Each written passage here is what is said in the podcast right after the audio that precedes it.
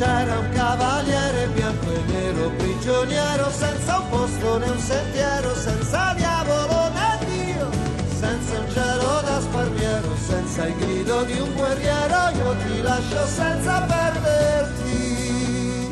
Mezzogiorno con Claudio Baglioni, un programma a cura di Cristiana Merli.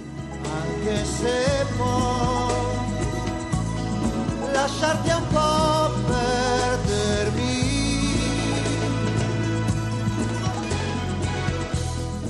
Buongiorno, mercoledì 1 luglio, mezzogiorno con eh, Claudio Baglioni, ripeto il titolo nel caso non si fosse capito. Eh, allora, luglio, eh, questo luglio mi richiama, oltre al bene che ti voglio, tantissimi altri mh, ricordi. È tempo di, di esame di maturità, infatti ogni giorno mi capita di fare gli auguri eh, per, per, queste giornate così difficili e così impegnative e perché poi sono difficili e impegnative per chi ci capita, insomma. Adesso noi che siamo un po' più lontani da quell'epoca, insomma, possiamo solamente eh, averne così dei, dei, dei, ricordi sbiaditi.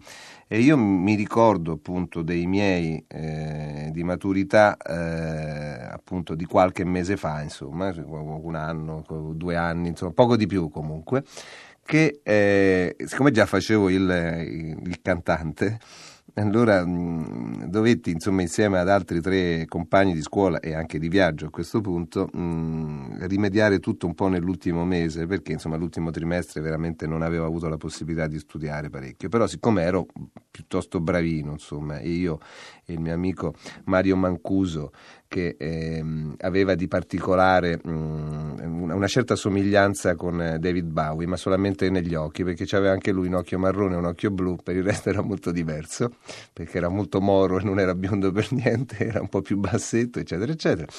Ecco, eh, studiamo parecchio per, mh, per conseguire il famoso diploma di geometra. Ai ai ai, perché? perché io abitando, come qualcuno sa, in un quartiere periferico non avevo licei vicino, allora per non perdere l'anno andai a fare una scuola che, che non avrei mai pensato di, di, fare, l'Istituto per Geometri, che devo dire è sempre avuto, io avevo conosciuto da ragazzino un geometra di 19 anni che mi era sembrato vecchissimo e anche un po' stupido.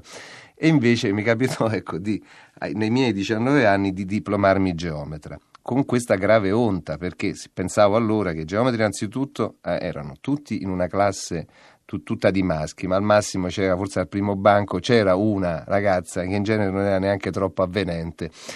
E, e, e, allora per rivalutare insomma, questa macchia sulla fedina civile di vita mi iscrissi immediatamente insieme ai miei tre compagni geometri ad architettura a Roma. E lo facemmo proprio mm, nel periodo post sessantottesco, insomma, quindi mm, praticamente in mezzo a, mm, agli scioperi, in mezzo alle molotov, a, ai lacrimogeni.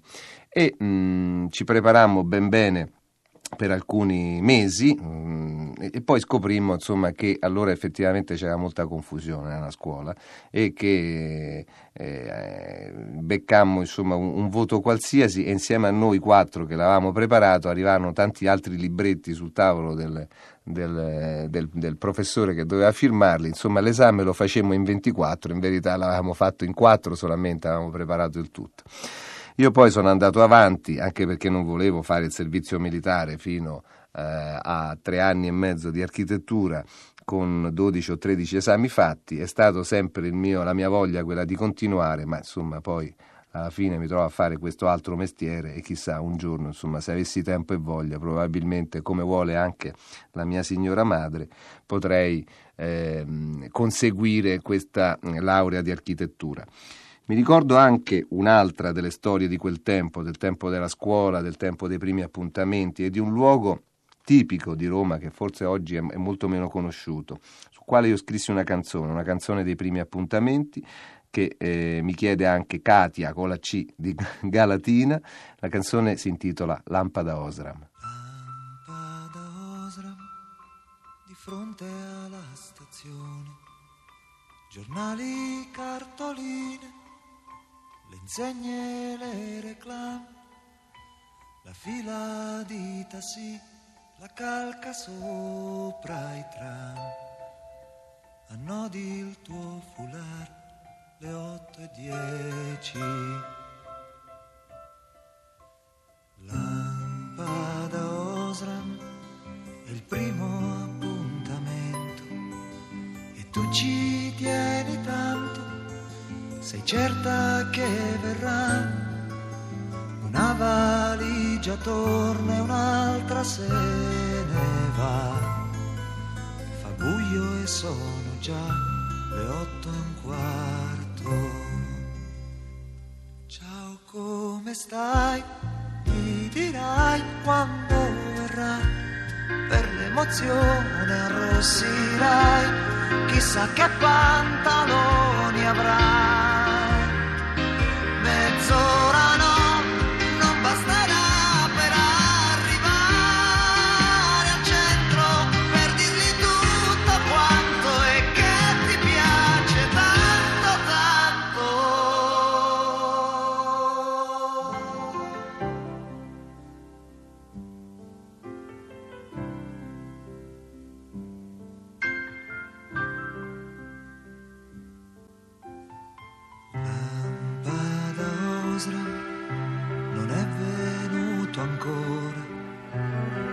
Facce da galera, le quattro sul coupé, via buon compagni per favore sa dov'è, profumo di lilla, le otto e venti.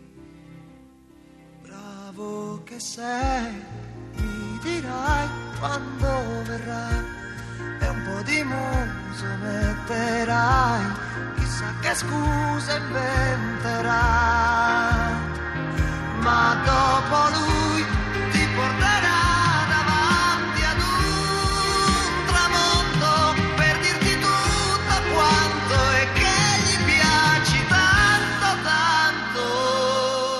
ascoltando questa canzone mi è venuto in mente che mh, subito dopo averla scritta un, un mio conoscente mi disse però insomma anche tu potevi anche favorirmi insomma do- dovendo scrivere questa canzone.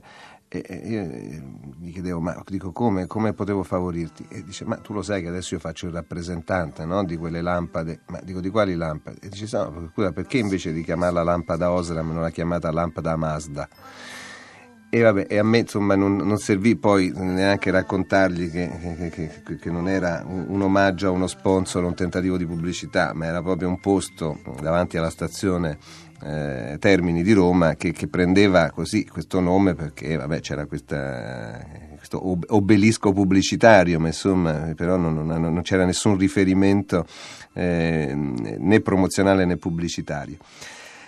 E questo per dirvi insomma quanto, eh, quanta confusione a volte no, ci sia mh, dietro alle interpretazioni mh, delle canzoni o, o- o di tante altre forme di espressione.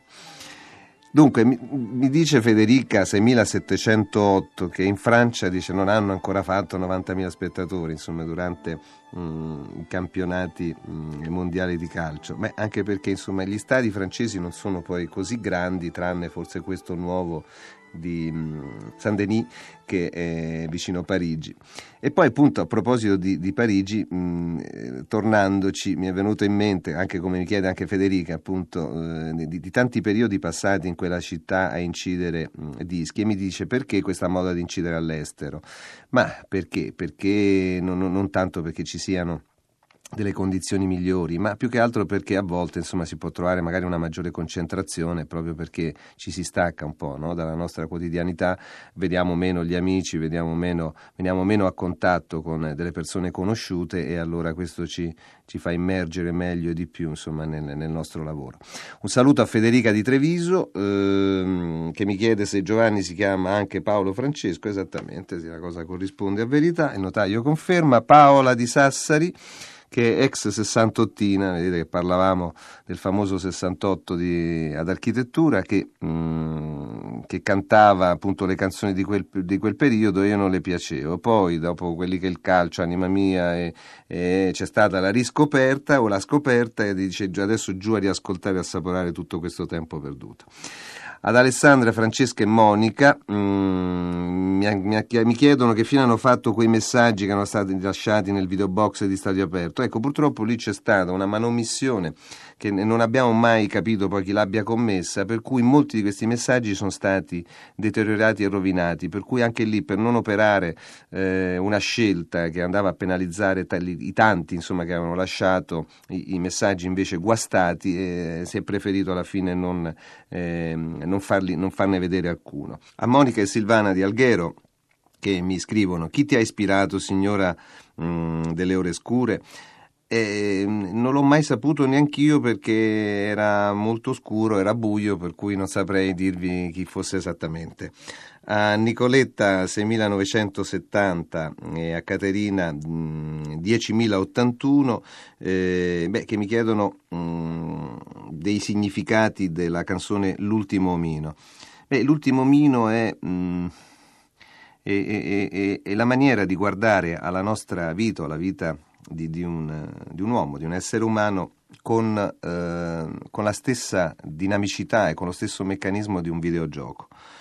E quindi i vari livelli, i livelli che scattano, la vita che passa e, e, e il dover affrontare mh, esperienze e giochi e avventure sempre più difficili. Eh, l'ho chiamata così perché, mh, mutuando insomma, una maniera di dire di, di, mio figlio e di alcuni suoi compagni quando erano più piccoli e giocavano appunto ai videogames, e consideravano qualsiasi mh, non so, portaerei, eh, aereo, ehm, eh, carro armato, eh, qualsiasi pedina eh, con, la, con, questa parola, ho ancora un omino, eh, forse ce la posso fare. Quindi l'ultimo omino era quello che avrebbe garantito eh, l'ultima speranza, insomma, quindi la speranza era l'ultima a morire e così, insomma, anche per lasciarci senza troppa e grave seriosità, beh, insomma, noi l'ultimo omino ce l'abbiamo sempre dentro, abbiamo sicuramente la possibilità eh, domani di riascoltarci e di aggiungere qualche altra storia e qualche altro saluto. A domani, statevi bene.